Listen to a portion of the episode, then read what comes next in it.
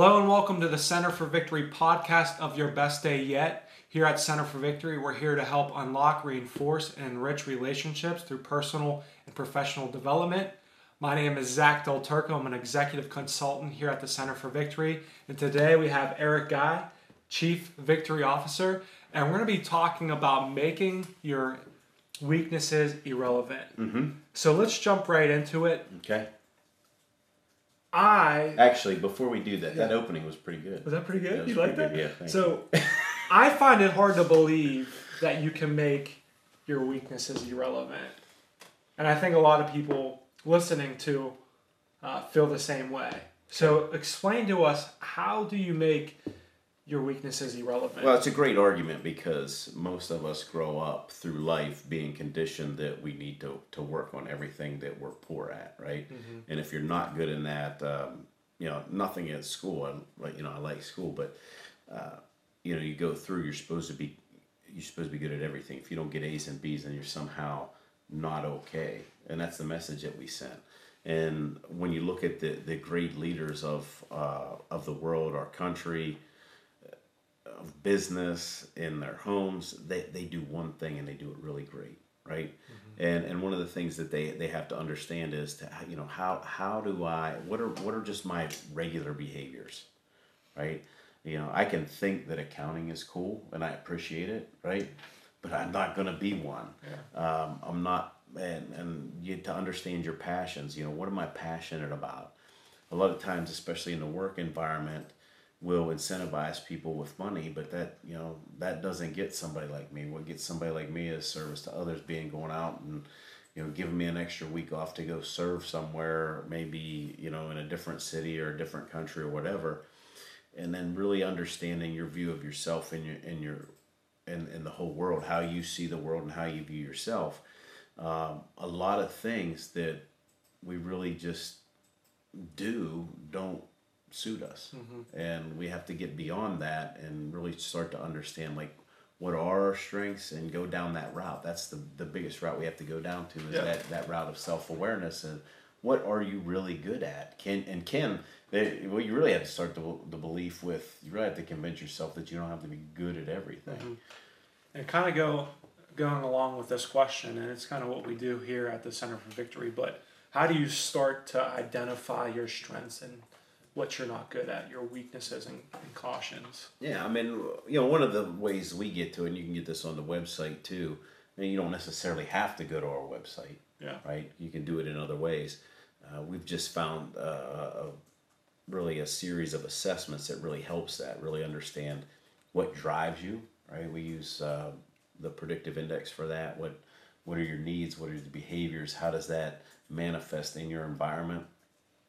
And then a deeper look I was I talked about it before what what your passions are what you're really passionate about what gets you motivated to do that and understand that and put it together with that. And then one that really goes deep that we use with a lot of our coaching clients um, referred to the attribute index really takes a look at how people view the world uh, but how they view themselves. And that's the big thing because you can have all this you know we can talk about wiring and things like that but if you're not confident and don't have a self direction towards your strengths, mm-hmm. you're always going to fall back and feel like you need to be better at something that you're really not good at. Yeah. And can you give us a story? Because a lot of people hear about this idea of, I feel like an idiot at work. I come to work, I'm de energized. I hate what I do. I feel like a complete like moron versus somebody who comes and it's like they're clicking on all cylinders.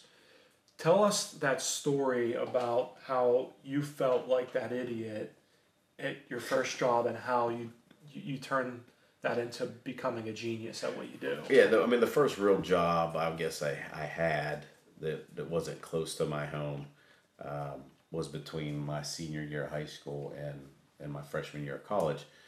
Because at, at that point in time, my dad uh, worked in a steel mill from Pittsburgh, so lots of steel mills at that time, no longer, but lots, lots then.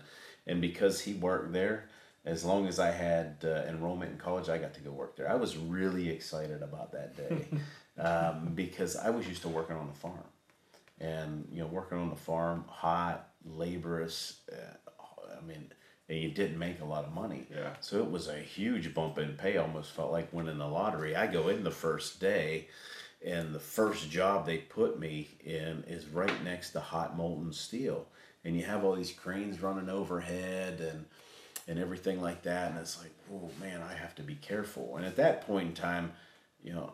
I knew I wasn't the most careful person, um, but it started to show immediately. Wow. Uh, not only was I not the most careful person, there the people that worked in that department weren't talkers. So that was like straight one. I just wore them out. Like Yeah. after two days, they're like, "Kid, man, go find something to do. Talk to something." Yeah. Right? And they, they didn't talk a lot, and and you know it wasn't a hard job. I mean, it, it you had to make sure things were right, right?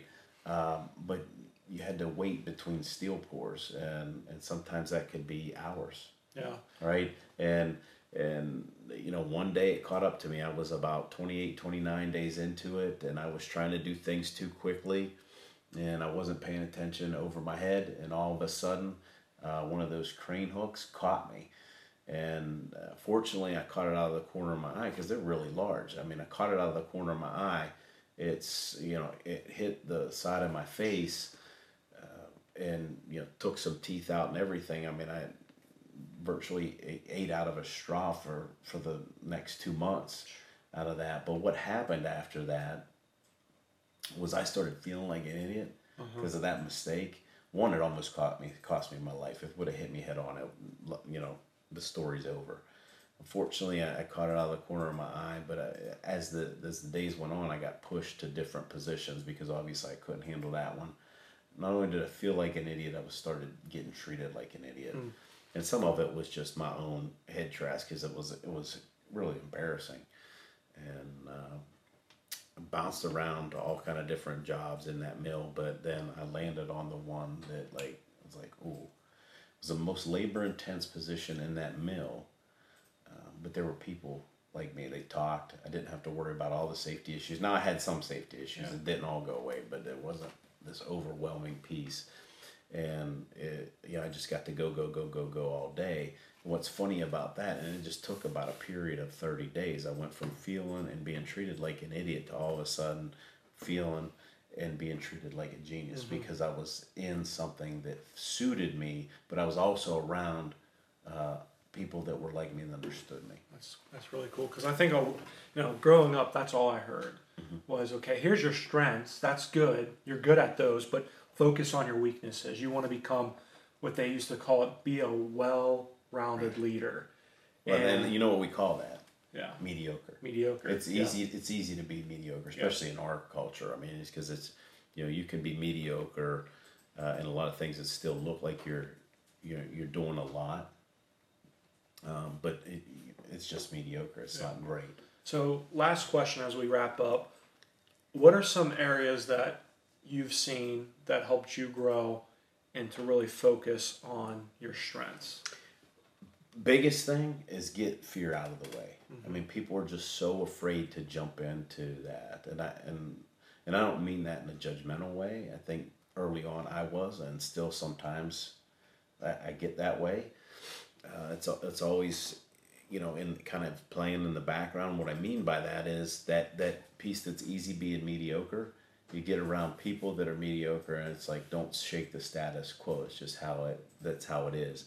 Um, but once you take that step of really getting whatever that fear is, just getting it out of your way, you know, start things start happening, right? When you start really embracing who you are, what your passions are, what your motivations are, it, it really starts blossoming into something, and uh, you know that that's the that's the biggest thing. Is really just to to kind of get that out of the way. There are a lot of people that come in and start with us in a coaching uh, aspect. We st- you start looking at yourself, and and one of the things, the only reason they fall out is they get to the point where they start noticing who they are, and all of a sudden that fear comes up, and it's like, ooh, I probably could do something, and then that's when back off. It, it it's it Yeah. it's crazy, but it, we've seen it happen time and time again. I've seen it happen for years. Um, but once you figure that out, build the confidence around it, right? Build confidence around your strengths and build direction around them. You know, that's uh, and, and then actually there's one other thing to really get better invest in yourself Yep. and the, the easiest way to do that is to read Yep. really take the time to invest in yourself invest in your strengths keep going that and and the other thing there is get around people who support your strengths and what you want to do and not people who tell you you can't do it That's or good. you shouldn't focus on it or hey let's just be mediocre and, and really just stop trying to do what everyone else is doing and really just just do you Yeah. right So as we finish up, give us some some bullet points, um, really big takeaways that you, people can just get get on the ground and start running Yeah. with. I mean, these this these this was kind of easy. Um, know who you are. So search. You know, do some soul searching. Take a walk. Get to really know who you are. Create who you are. Start creating that. Start creating that environment. Invest in yourself and your development. Also invest in in that confidence piece. Um, next to last thing is get around people who are going to support you through the good and the bad. Right, really pull you up. And and lastly, just know this. I mean, you're perfect the way you are. Yeah. You know, And you preach that all the time. Stop doing things that you suck at. I mean, that's like the KFC version, right? Stop doing things that you suck at and just do things that you're really good at. They get you going and passionate. Yeah. Yeah. every once in a while we have to do things that we're not good at because we have to eat. Yeah. But you know, the more the more you can turn right and do those things that you're really good at, and stop turning left, you're really gonna make those weaknesses irrelevant. And I want to leave you guys with this quote from Peter Drucker. He says, The task of leadership is to create an alignment of strengths in ways that make a system's weaknesses irrelevant. Great way to end. That's a good one. Yeah. So thank you guys so much for staying tuned to the Center for Victory podcast of Your Best Day Yet. Leave a comment in the section below. We'd love to hear what your thoughts are on making your weaknesses irrelevant. You could also uh, follow us on all social media and at centerforvictory.com. But we want to leave you with this wherever you're at, whatever you're doing, Make, this, your, best, day yet.